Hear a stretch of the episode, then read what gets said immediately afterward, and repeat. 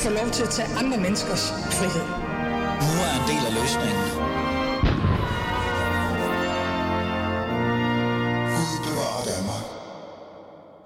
Ja, i Gud og dog, Gud bevarer Danmark. Der sker jo meget for tiden. En regering er på plads, sådan cirka, og alle har fokus på, hvad Mette Frederiksen og Company fremlægger som regeringsgrundlag i præcis disse sekunder. Ja, kære lyttere, lige nu, der sker der jo en masse ting et helt andet sted.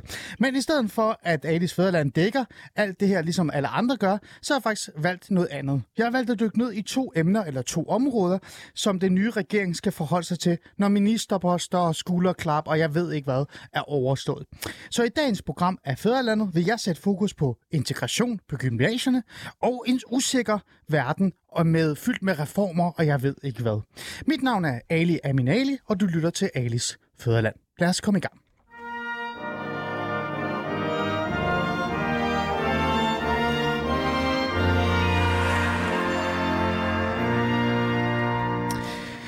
Og lige præcis det her med at dykke lidt ned i, hvad det så skal ske. Altså, hvad skal der egentlig ske med den her regering? For, for alle taler om skulderklap, og jeg ved ikke hvad.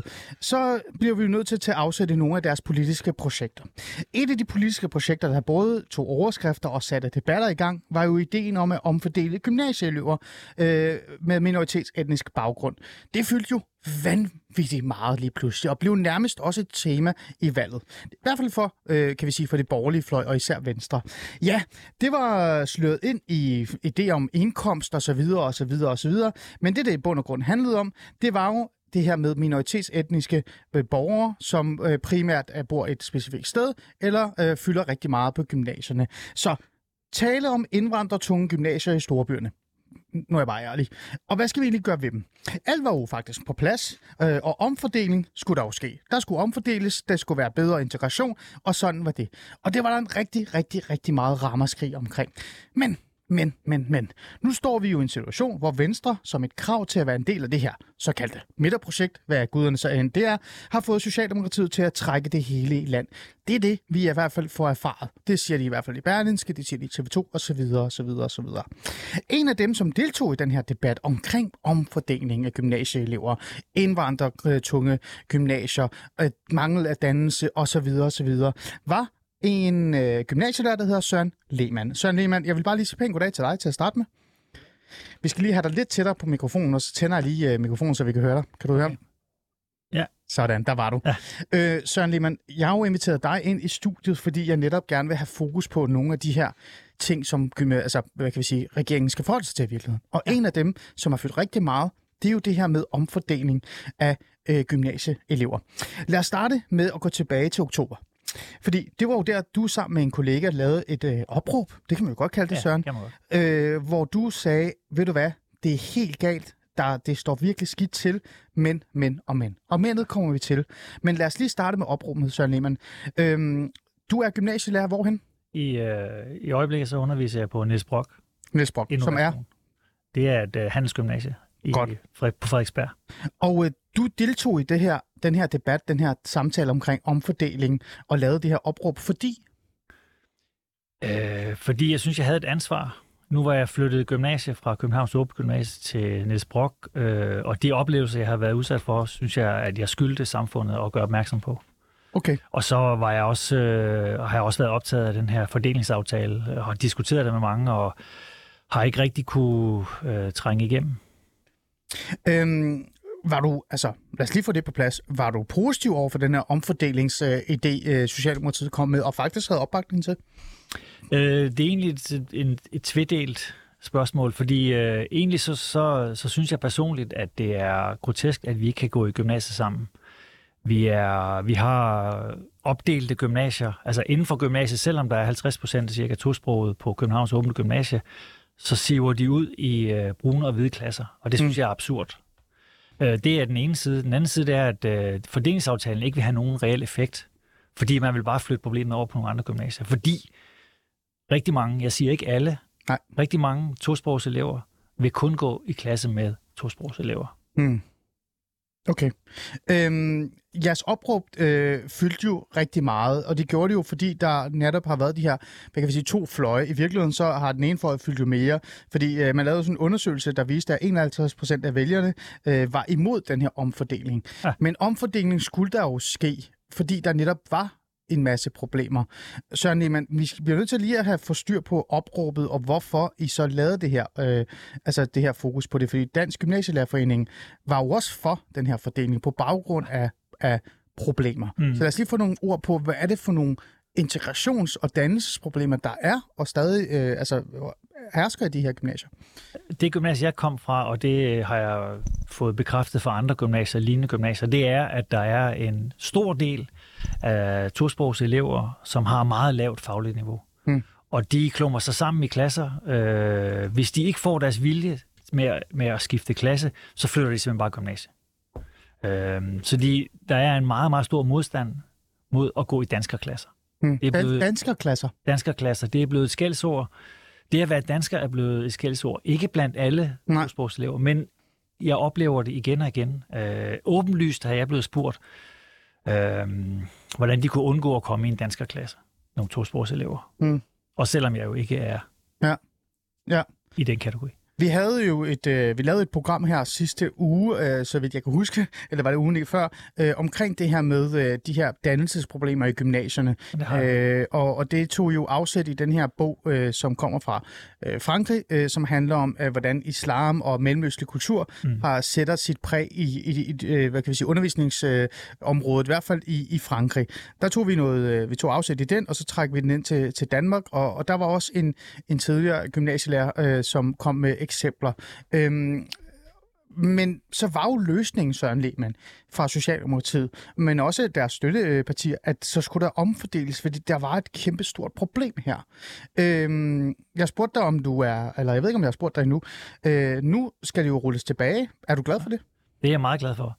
Altså, det, det oprindelige setup, synes jeg, det, er, det fungerer ikke, fordi for eksempel på Københavns Åbne Gymnasie, der er cirka 50 procent tosprogede elever, og der er brune og hvide klasser.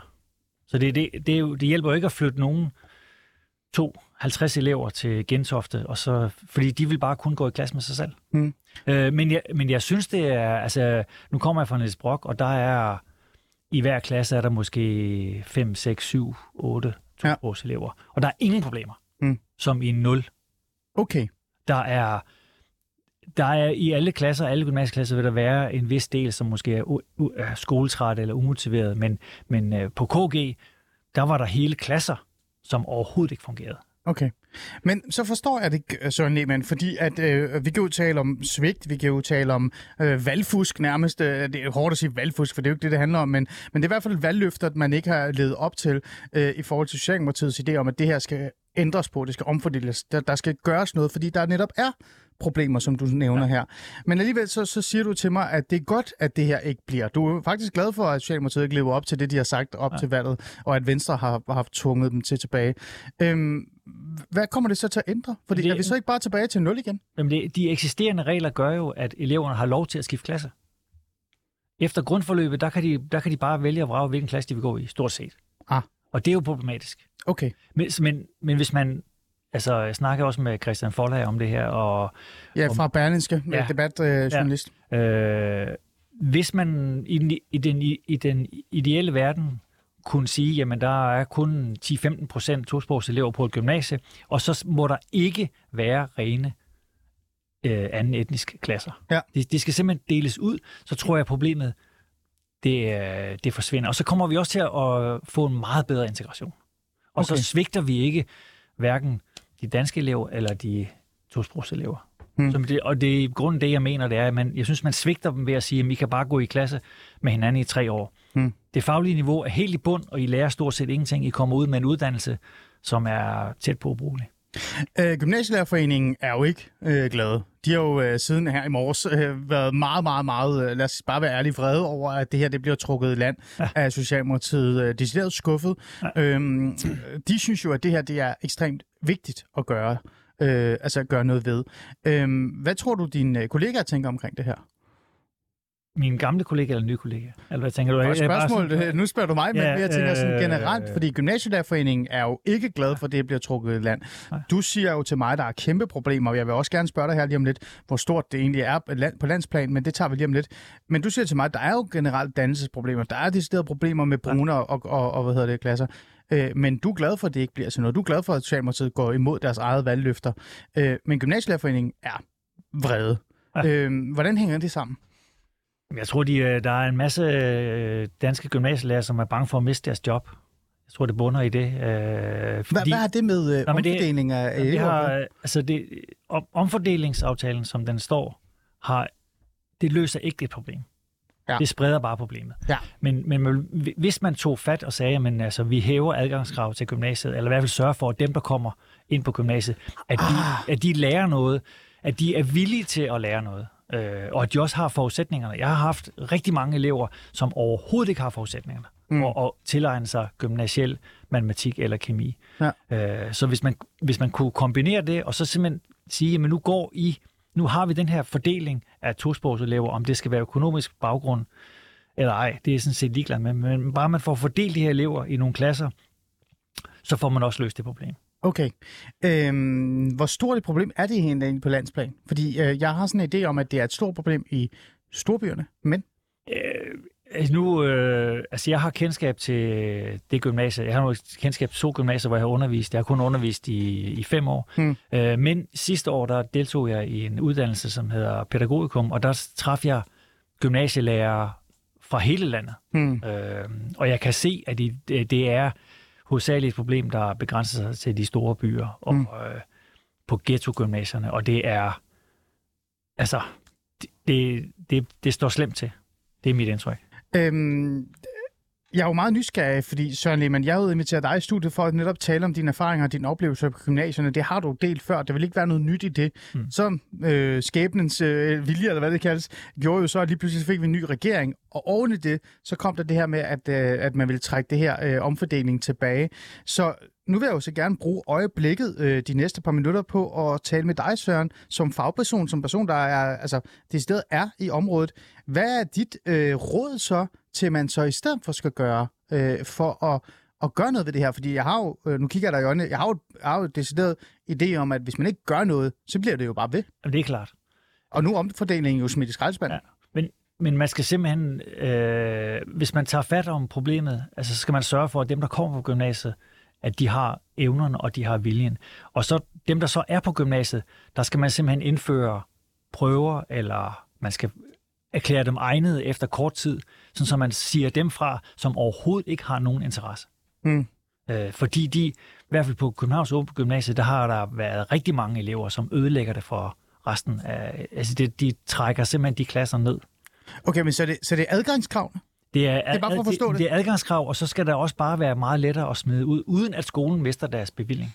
Ah. Fordi det, er, det, det følger eleven. Øh, så derfor har der været meget hed over for at smide elever ud. Øh, fordi der skulle rigtig meget til.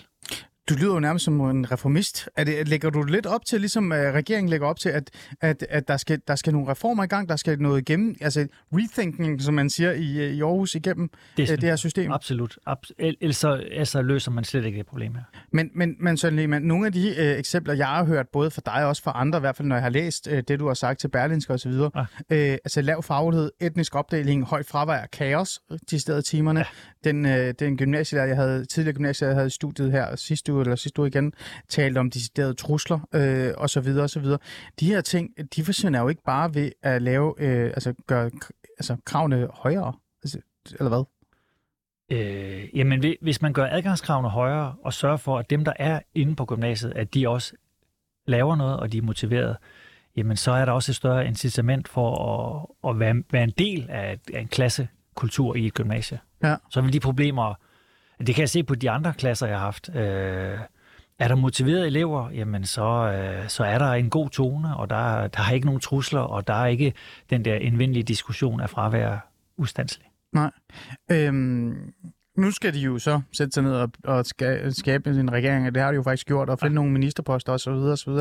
Øhm, Søren Lehmann, du er jo i studiet med mig. Øh, du har jo kæmpet for det her. Du sagde også til mig udenfor, at du håber inderst inde et eller andet sted, du måske også har været med til at præge det her med, at det ikke rigtig er blevet til det, de havde øh, håbet på, at de mm. ville blive. Øhm, altså, dit råd til dem, det er, gør noget med kravene. Men hvad med den manglende dannelse øh, blandt øh, for eksempel de minoritetsetniske unge, øh, de kulturforskelle, der også rammer? Øh, mm. Fordi de her unge, hvis de forsvinder fra gymnasiet, Ja. så går de jo på en anden skole. Ja. Det er jo ikke, fordi de går hjem, og så bare bliver det der. Det så kommer de ud på professionsskolerne, mm. eller, eller så videre, og så videre. Og så er det jo bare der, problemet eksisterer. Så Mm. hvad tænker du i forhold til det? Jamen, det, det kan sikkert ikke undgå sig, at man også skal kigge øh, folkeskolen efter i sømmene, fordi øh, det, det, jeg kan fornemme, det er, uden at have arbejdet på folkeskolen, det er, at jeg får, Ja. får tilkendegivelser fra øh, lærere, som arbejder i folkeskolen, og siger, at det er fuldstændig det samme. Øh, og der er, op, der er opbygget en kultur med, at man giver sådan nogle medlidenhedskarakterer for at få ro, mm. for at undgå klager og brok fra forældre og fra elever, og sidde til møder hos rektor, fordi man har fået så så mange klager. Øhm, Mm. Så man skal starte tidligere. Og øh, for eksempel i sådan et land som Sverige, der, øh, der bruger man noget, der hedder årsprøver. Øh, ja. I første, tredje, 6. og 9. klasse, for ligesom at finde ud af, jamen, øh, er de her på niveau?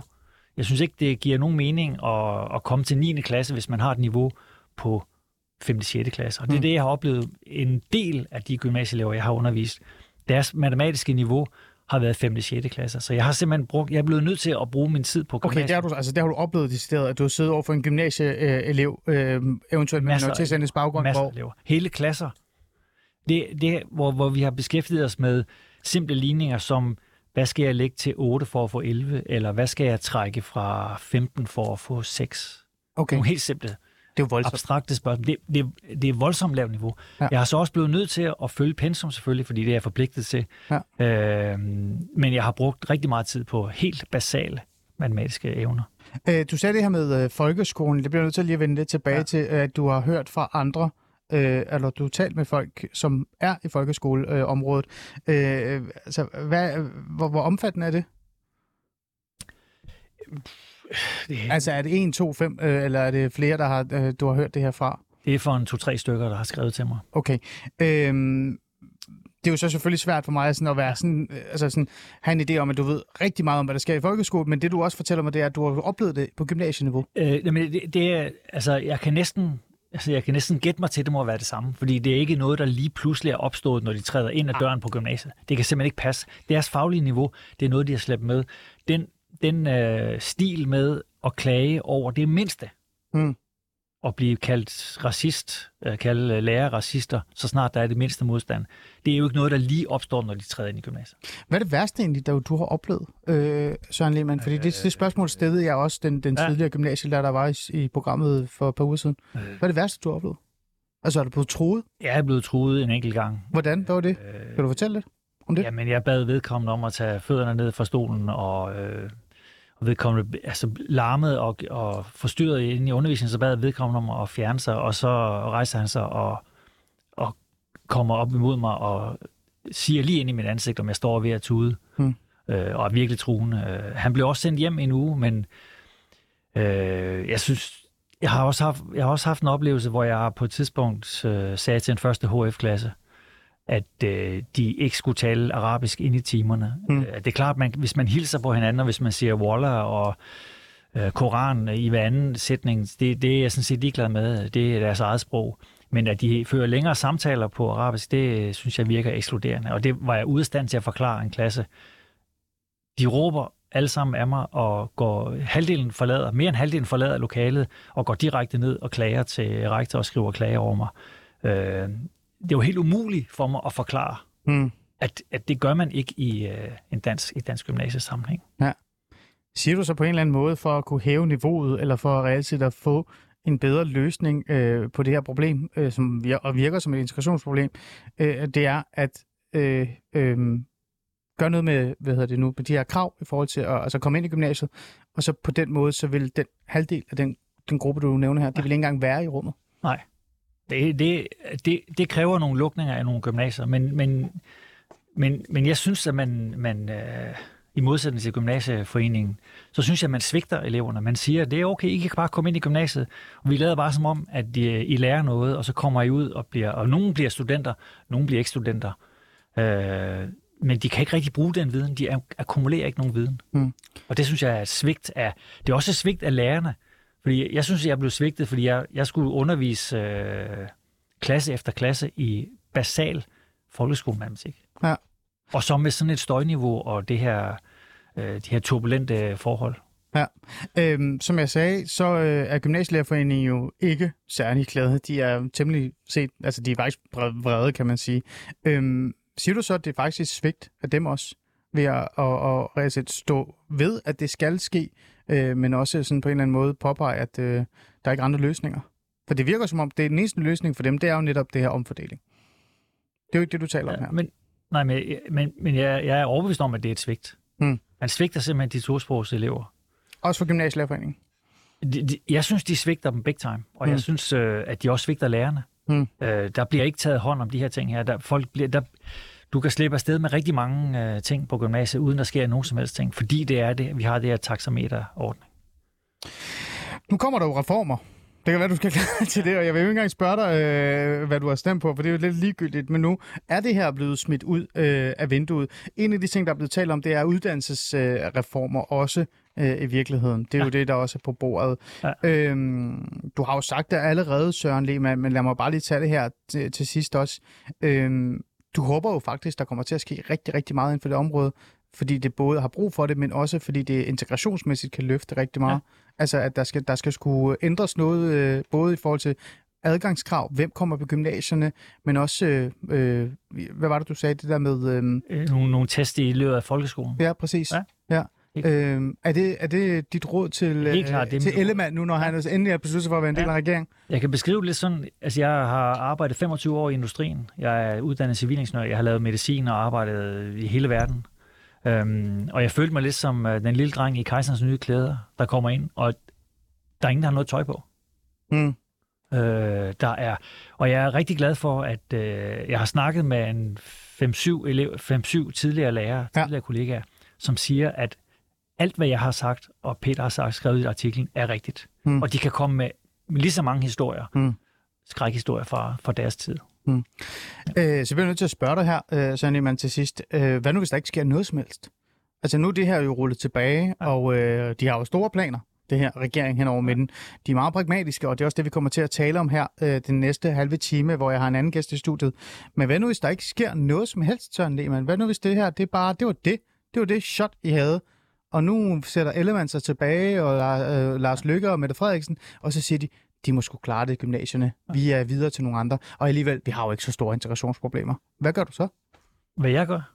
Hvad tænker du så om det? Øh, jeg tænker, der, der sker ingenting, så fortsætter det bare med, at vi har nogle, nogle, de, nogle gymnasier, som på overfladen ser ud som om, at der er øh, 50 procent, øh, altså vi er blandet på gymnasierne, ja. men der så er bare brune og hvide klasser under overfladen. Mm. Og det hjælper ingenting. Og så har vi de her klasser, der er også tosprogsklasser, som fungerer rigtig godt, som har et meget højt fagligt niveau, men der er bare alt for mange klasser, der har et meget, meget, meget lavt niveau. Mm. Surt lavt niveau. Er du bange for, at det kan ske? Er du bekymret for det? Øh, jeg, jeg tror, der kommer til at ske. Jeg håber, der kommer til at ske noget. Mm. Ja. Jeg, jeg frygter lidt for... Men det, det, det hvad, ikke... du, hvad gør du, hvis der ikke sker noget? Kan det, altså, kan det tvinge dig til at stoppe det her? Kan du blive ved med at være i det, hvis der ikke sker noget? Øh, jamen, jeg, nu er jeg på Niels Brock, og der er jeg meget, meget glad for det. Der er masser af motiverede og søde elever, mm. velopdragende elever, som er ja. øh, fantastiske at arbejde sammen med. Der er også indimellem nogle svage elever, men det er så få, så man kan, sige, man kan gå ind og prikke dem på skulderen og sige, det her, det går ikke. Nu må vi, du må til at sadle om, eller okay. også skulle du finde noget andet. Okay. Ja. Så må vi jo bare konstatere, at Søren Lehmann, at øh, det var måske den rigtige beslutning i forhold til, at det ikke skulle øh, blive til noget, den her omfordeling. Og så stort et svigt er det i hvert fald ikke, hvis man spørger dig, at Socialdemokratiet går imod deres Nej. egen løfter. Nej. Men der er jo en bekymring for, at der så, øh, altså, der skal i hvert fald ske et det, eller andet. Ikke? Det skal der helt sikkert. Og dit råd kort til, til, til hvad hedder det, politikerne var, øh, gør noget med det her, med hvad er det for nogle typer, der er på gymnasierne, ja. øh, om, øh, omfordelingsmiddel ud af skraldespanden, og så tænk også på, øh, på ja, de andre områder. Ikke? Og så skal også... man tvinges til at gå i klasse med hinanden. Det synes jeg er fint. Det er sgu meget smukt sagt til sidst. Søren Lehmann, tak fordi du vil komme og sætte lidt ord på det hele. Ja.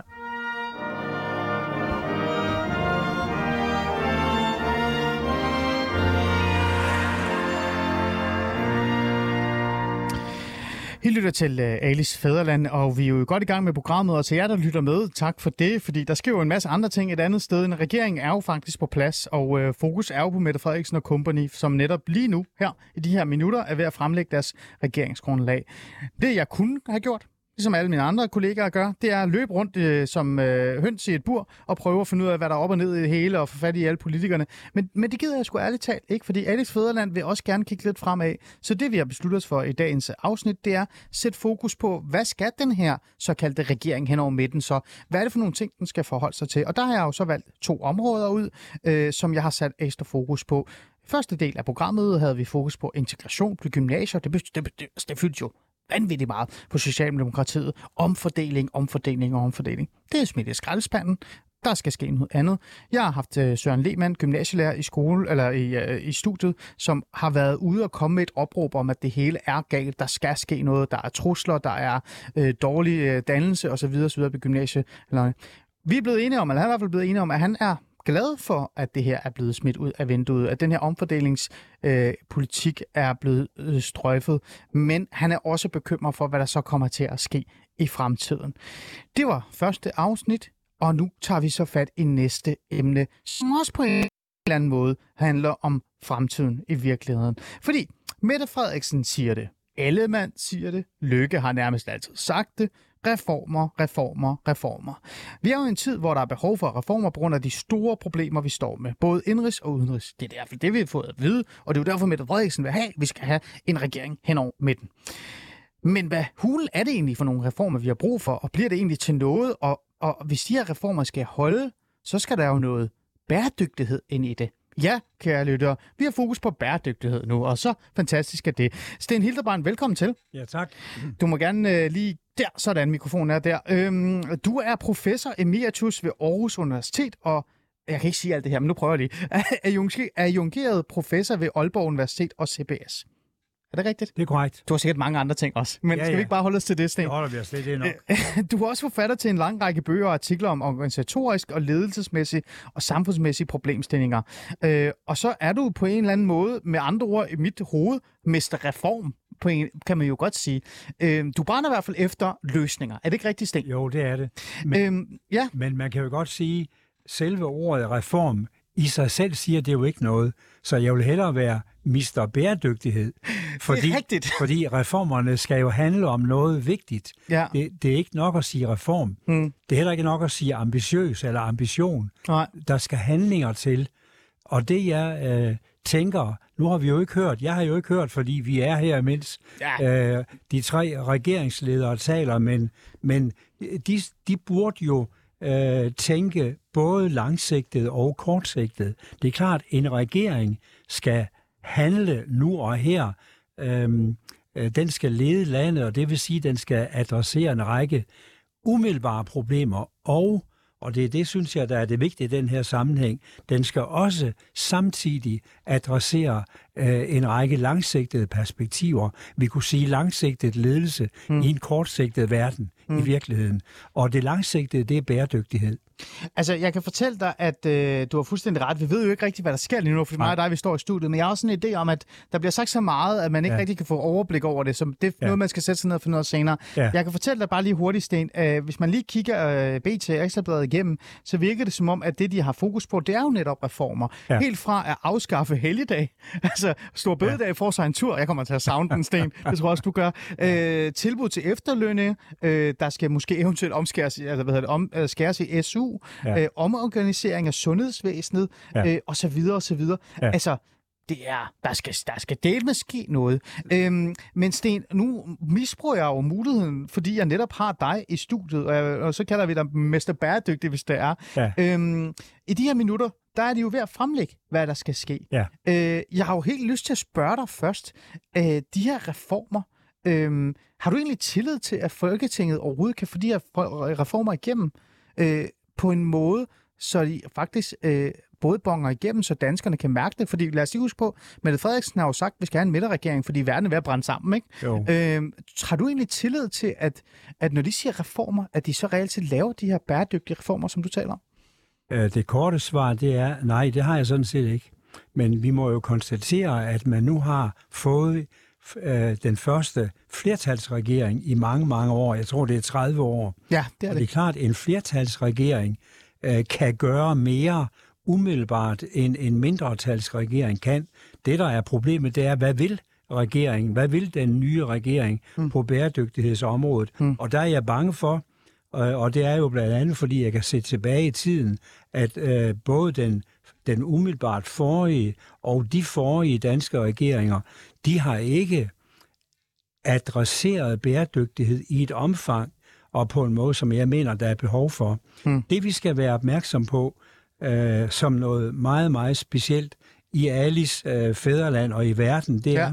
vi står med flere samtidige forbundne kriser, som ikke umiddelbart lader sig afskaffe mm. eller fikse. Mm. Og, og det er sådan set nyt i, øh, i billedet, det er, at vi har flere kriser, de optræder på samme tid, og de er karakteriseret ved, at vi kan ikke bare uden videre fikse mm. øh, disse kriser. Det vil sige, at vi skal lede flere øh, samtidige kriser, som samtidig efter min opfattelse indebærer en række muligheder for Danmark. Mm. Så, så, så kriserne er samtidig øh, en række muligheder for et nyt Danmark, som er et bæredygtigt Danmark, som går foran i en global bæredygtig udvikling. Mm. Øh, det, er jo, det er jo interessant, du siger det, Sten, fordi en af de ting, jeg har lagt rigtig meget mærke til, som også mange andre politiske kommentatorer har lagt mærke til, sådan nogen som mig, det er det her med, at Mette Frederiksen er jo nærmest gået til valg på, at der er så store kriser rundt omkring os, ja. øh, at vi ikke kan stå, altså sådan, vi kan ikke stå der og, og fedte med højre og venstre fløjen. Vi skal Nej. finde sammen i midten. Ja. Ja. Øh, du siger jo, det er jo faktisk rigtigt, det Mette Frederiksen har sagt, det hun har gået til valg på. Øh, så bliver jeg jo nødt til at også være lidt øh, og, og spørge dig, hvad er det for nogle kriser, som er så altså, ekstraordinært store? Ja, det er, uh, Mette Frederiksen bliver jo ved med at sige, at uh, vi har inflation, og vi har krig i Europa. Det er de to, det, hun trækker det, ind på. Det er de to ting, hun mest trækker ind. Jeg vil jo sige, ja, det er rigtigt, men nedenunder det, er der en række andre kriser. Jeg kunne sige biodiversitet, jeg kunne sige CO2-udledning, jeg kunne sige ulighed, mm. jeg kunne sige børn og unges trivsel, ja. Øh, jeg kunne sige ligestilling, energi, byudvikling. Der er en række andre områder, hvor er nogen repræsenterer egentlige kriseområder, biodiversitet, ulighed, klimaet, øh, CO2-udledning. Det er egentlige kriseområder, hvor de, hvor langt de fleste forskere i verden ikke bare siger, at det er kriser, men siger, at det er alvorlige kriser, der kræver hurtig, dyb handling. Mm. Og det har vi ikke set adresseret i ret vidt omfang, heller ikke i valgkampen. Nej, men det er det, den virkelighed, hun blev nødt til at leve op til. Jeg havde Bjarne Køjderen i studiet i går, som sagde, at frikvarteret var slut. Nu skulle ja. Mette Frederiksen være statsleder. Nu var det nok med at, at more sig og have det sjovt med, med, med fløjene. Men, ja. men, men, og det giver jo god mening, men der er jo noget, Sten, vi bliver nødt til at tale om, før vi går ind i bæredygtighedssnakken, og også de her temaer, du nævnte. Ja. Øh, sjovt nok, så har jeg præcis skrevet de samme. Ja. Øh, det er det her med, at reformer gør jo også ondt. Ja. Både på politikere, men ja. også på os danskere. Ja. Altså, det er, jo, det er jo nærmest en rodbehandling, vi skal igennem ja. alle sammen. Øhm, er det, øh, altså, og igen, det er jo noget, der får os til at få nervøse tics. Ja er det så voldsomme og så store en reform reformer, at vi ender med, at det ikke rigtig bliver til noget? Altså, vi jo kigge på flakregeringen. De ja. reformer, de lovede, det blev jo aldrig til noget. Nej, det gjorde det ikke. Altså, det, jeg er enig i, altså rådbehandling, det er jo noget, vi alle sammen øh, ved, at det går af. det, gør det. og, det koster penge. og, og det koster penge. Og, og som øh, Kåren åbenbart har sagt, frikvarteret er over. Det er nemlig. Øhm, ja. Jeg ved ikke, om vi har haft frikvarter, men i hvert tilfælde, der er ikke frikvarter, øh, hvis det betyder, at der skal arbejdes, og der skal arbejdes hårdt. Og jeg øh, må sige, når vi ser tilbage, så har de foregående regeringer ja. ikke ikke dybt adresseret disse problemer. Hvis vi havde en regeringsrepræsentant ved siden af os, ja, ja. så vil de tale om klimahandlingsplaner, de vil tale om meget store ambitioner, Præcis. og det er korrekt. Ja. De har lavet noget. Vi kan ikke stå og sige, at den forrige regering ikke har adresseret det her. Den har efter min bedste mening ikke adresseret det alvorligt nok. Ja. Og Men der, den har forsøgt på en måde. Det den har forsøgt noget, ja. og det vil den kommende regering givetvis også gøre. Men Sten, det gør jo ondt det her. Det, altså, det kommer til at gå ondt på politikerne, det kommer til at gå ondt på Mette Frederiksen, ja. det kommer til at gå ondt på Ellemann, på, jeg ved ikke, om ja. Lars Lykke overhovedet kan mærke noget mere, øh, men nej. det kommer også til at gøre ondt på os det kommer, danskere. Ja. Kan det ikke være et problem? Kan det ikke være noget, der lige pludselig stopper alt det, du efterspørger? Jo. Bæredygtighed. Er det, kan det ikke stoppe noget af det, de har lovet? Jo. Reformer og, og redde verden nærmest? Jo, og det er jo det, der er øh, demokratiets øh, øh, svaghed, eller i hvert fald det, der jo karakteriserer demokratiet, det er, at det er vælgerne, der vælger ja. øh, politikerne, og politikerne er bange for, øh, at når de gennemfører en rådbehandling, øh, ja. så, øh, så siger vælgerne stop, så vandrer vælgerne over til andre partier, øh, og derfor er og det kan man vel godt sige, og er meget naturlige grunde, øh, politikere er bange for at gøre noget, der er upopulært. Mm. Og derfor skubber man det upopulære, øh, og har en tendens til at, øh, at prioritere det, som vælgerne er glade for. Mm. Og vi bliver nødt til, tror jeg, som du selv siger det nu, at erkende, at vi står over for svære beslutninger, og det går ondt. Men øh, jeg, jeg mener også, at vi skal have med her, øh, at øh, det, der i øjeblikket gør ondt, det kan være vejen til noget, som i virkeligheden er fremskridt. Ja. På den anden side, ja. så, så min vurdering er, at vi skal igennem nogle hårde øh, skift hmm. i den måde, vi tænker velfærdssamfund og samfund på i det hele taget. Og på den anden side af det har jeg en klar opfattelse af, at der kan vi få en bedre verden. Hmm. Vi kan få en bedre verden, vi kan få en mere bæredygtig verden, vi kan få en verden, der er karakteriseret ved mere lighed, mm. ved mere ligestilling, ved mindre fattigdom, mm. ved at vi omfordeler og gør noget ved det velfærdssamfund, som er fantastisk, men som på mange måder jo nu viser sig ikke at være et bæredygtigt velfærdssamfund. Mm. Og vi kommer ind på det der med, øh, jeg, var også, jeg er også meget nysgerrig, jeg bare lige høre øh, princippet bæredygtighed, hvad det egentlig ja. betyder for dig. Vi kommer ned i det her specifikke tema her lige om lidt, men her til sidst, ja. før vi går videre, så vil jeg bare lige spørge dig omkring det her, fordi det kommer jo netop til at være smertefuldt. Det er jo det, jeg prøver at blive med at pege på det her. Betyder det også, øh, Sten Hildebrand, at øh, og det bliver svært for de, for de her politikere at forklare os danskere, at vi har levet rigtig, rigtig godt ja. i mange år. Måske ja. øh, i alt for, lang, mange, alt for mange år. Men den tid er slut. Nu øh, kommer øh, det ja. til, nu, altså vi skal, vi skal reformere os selv også. Ja, men jeg vil nødt sige, at øh, vi har levet godt, og det er jo det, der er det fantastiske ved Danmark. Danmark er et af verdens bedste samfund, næsten uanset hvordan vi måler det. Mm. Og som jeg sagde lige før, samtidig så er det også rigtigt desværre, at Danmark på mange måder er et ikke bæredygtigt samfund. Mm. Det skal vi have ændret. Øh, så vi skal have gjort noget, der gør ondt. Men jeg vil faktisk ikke så gerne sige, at det, vi skal gøre, det indebærer, at vi får det dårligere. Nej. Jeg tror nemlig på, at vi kan gøre noget, som er både bæredygtigt og bedre ja. for langt de fleste mennesker. Ja. Det er et andet samfund, og jeg har ikke det præcise billede af det samfund, men vi skal have det danske velfærdssamfund ændret. Vi kan på en række områder umiddelbart se, at det danske velfærdssamfund ikke, ikke hænger sammen. Så der, der skal ske ændringer. Vi kan bare nævne sundhedsområdet. Ja. Lad os gå ind til de områder så, fordi ja. det er der, det bliver spændende.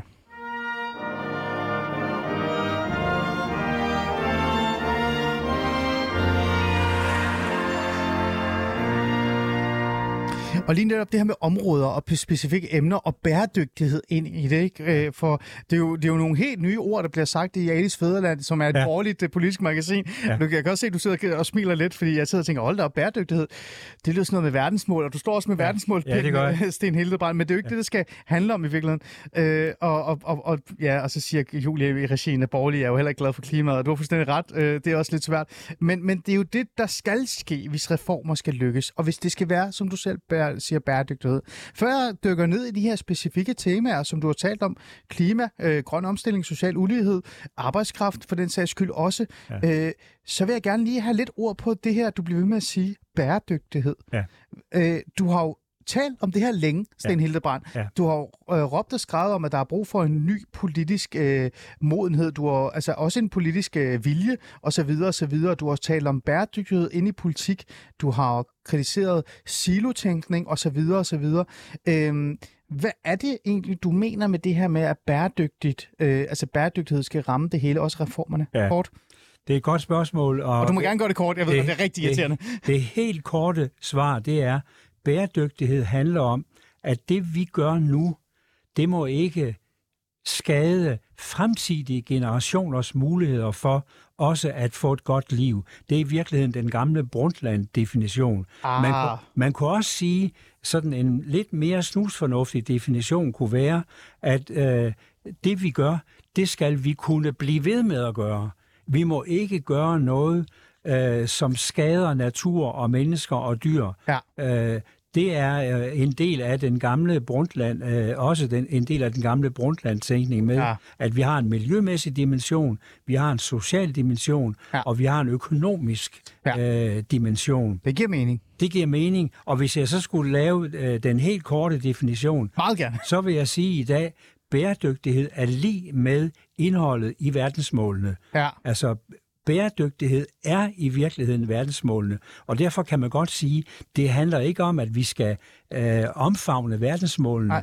Det handler om, at vi skal forstå, hvad, hvad verdensmålene handler om. Ja. Og så er vi tilbage i ulighed, biodiversitet, byudvikling, ja. ligestilling, uddannelse. Ja. Uddannelse er jo noget, vi ikke har nævnt endnu. Nej, og det kommer, som, vi, det kommer som, vi også ind på. Ja. ja. Og det havde vi faktisk også i første del af programmet. Ja. Jeg prøver at Sten Helbarn, jeg vil gerne være ærlig over for dig. Jeg, jeg, jeg får jo sådan et tekst af at tænke på verdensmål. Men det ja. jeg synes, det hele er sådan lidt sjovt. Men det, jeg ja. synes, der er vigtigt i verdensmålene, og, og det her med at tænke bæredygtighed, ikke? Ja og lad os lige droppe, jeg sagde, det er vigtigt at sige verdensmål, det er det her med, at når man laver noget, når man tager nogle politiske beslutninger, og især sådan et regering, som hen over midten, øh, kommer og siger, at det her det er vigtigt, det er reformer, der skal, altså, der skal ændre Danmark, ikke? Ja. så skal det være bæredygtigt. Ja. Det, det er ikke noget, der skal fungere et, to eller tre år, Nej. og så smuldrer det hele. Ja. Og jeg er jo tidligere konservativ, nu er jeg jo intet øh, med parti og politikere at gøre mere, men det jeg altid har, der er appelleret mig, til mig som den der borgerlige del, det er, det er generationskontrakten. Det der ja. med, at man giver noget videre, ja. som er bæredygtigt, som kan reelt set stå, altså et fundament. Og det savner jeg jo rigtig meget i politik. Ja. Og så tager jeg jo de her emner op. Klima, grøn omstilling, uddannelse, social ulighed, mangel på arbejdskraft i Danmark. Ja. Det er del med nogle store reformer, der skal laves, som skal være bæredygtigt, som kan leve videre til vores børn. Øhm, altså, øh, hvor skal man starte hen, hvis ja. du skulle give råd til det her, det her såkaldte hen over midten rabatterprogram? Jamen altså, hvis jeg skulle give et råd, og det skal være til at forstå og til at arbejde med, så vil jeg sige øh, til den nye regering, I skal starte med uddannelse. Øh, der har lige været gennemført et stort øh, øh, projekt inden for uddannelsesområdet, der hedder UBU, som betyder uddannelse til bæredygtig udvikling. Mm. Og jeg har været med i det, vi præsenterer faktisk på programmet og projektet for den gamle undervisningsminister Rosenkrantz Teil. Og jeg håber, at den nye regering vil tage dette udspil til øh, bæredygtighed i alle danske uddannelser øh, alvorligt. Det er et initiativ, der er bakket op af 80 danske uddannelsesorganisationer, og det understreger, at bæredygtighed skal være en del af alle uddannelser, fra daginstitutionen til Ph.D.-studiet. Øh, ja, ja. Øhm, og herunder selvfølgelig også en vigtig del øh, af det, der skal foregå i hele folkeskoleområdet. Ja i de faglige uddannelser. Og det handler om, at vi skal forstå mere øh, omkring begrebet bæredygtighed. Nu har vi talt om det kort, men, men, men vi skal have en meget dybere forståelse af, hvordan hænger verden sammen? Hvordan hænger verdensmålenes temaer sammen? Øh, hvordan kan vi give unge mennesker, og i det hele taget mennesker i uddannelsessystemet, muligheder for ikke bare at tænke på bæredygtighed, men faktisk også som en del af deres uddannelse, at arbejde med det. Mm. Og hvis man gør det, så kan man, nu spørger jeg dig ærligt, ja så kan man måske komme meget længere end det, man har gjort, for eksempel i forhold til social ulighed, øh, klima og grøn omstilling, øh, arbejdskraft osv. osv. Er, det det, er det det, du reelt set tror på? Altså, ja, altså, jeg ved ja, godt, at, at, at folk bliver sådan helt, især folk, der sidder og lytter med til mit program, som er borgerlige, de bliver sådan helt kugleskør, når du siger verdensmål. De tænker, åh gud, ikke ja. det igen. Ja. Men hvis vi lige fjerner den der ja, ja. Øh, fordom fra dem, ikke? Jo. Så, så handler det jo for dig om det her med, at det skal være noget, der bliver skabt en reform, som kan stå ved, som kan holde fast, som faktisk producerer noget, som kan ændre noget godt, eller noget forkert til ja. noget godt. Ja. Øh, tror du, det kan lade sig gøre inden for klima og grøn omstilling, social ulighed og alle de her steder? Ja, jeg tror, det kan lade sig gøre. Jeg tror, det hele kan lade sig gøre, hvis der er vilje, og hvis, og hvis der også er det, som jeg hele tiden understreger, nemlig, øh, dette handler ikke kun om kriser, det handler også om muligheder. Vi skal se det, der er på den anden side ja. af de dagsaktuelle kriser, ja. og det, der er på den anden side af dem, det er muligheder.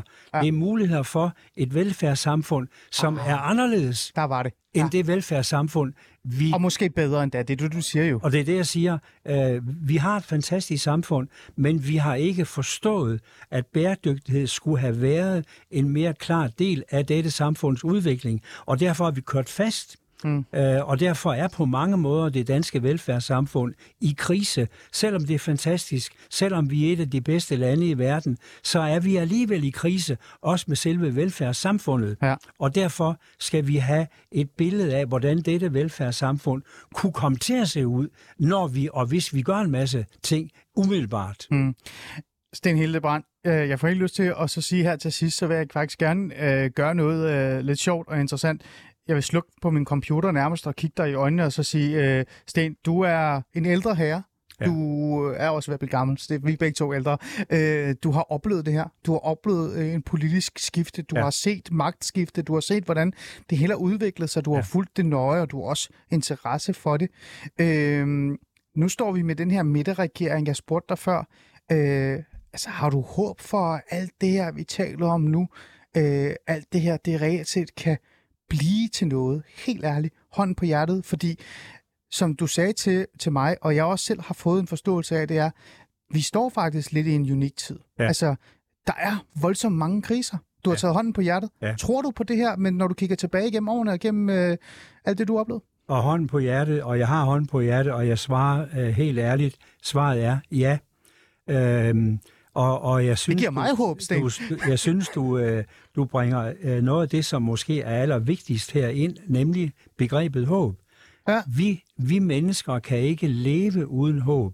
Og jeg har øh, et dybt håb, øh, og, øh, og ikke bare et håb, jeg har også en tro på, mm. øh, at denne regering og den næste regering og du og jeg øh, og det, der foregår her på etagen, øh, at øh, vi er mange, mange tusind, hundredtusind, millioner af mennesker verden over, der har håb, mm. øh, og som også har noget at have dette håb i, og som gør noget, som handler, som siger noget, øh, som der, hvor vi hver især har mulighed for at gøre noget, gør noget. Så jeg har et klart håb om, at vi kan redde, at vi kan påvirke, øh, det, det lille sammenhæng, det er vores eget land, det er Alice fædreland, mm. dit og mit fædreland, øh, men også at vi i virkeligheden, øh, og det er derfor, jeg siger, at Danmarks muligheder er bæredygtighed. Jeg tror på, at vi ovenikøbet mm. har en rolle at spille i verden som samfund, som rollemodel, ja. som et land, der på trods af alt det, jeg har sagt nu,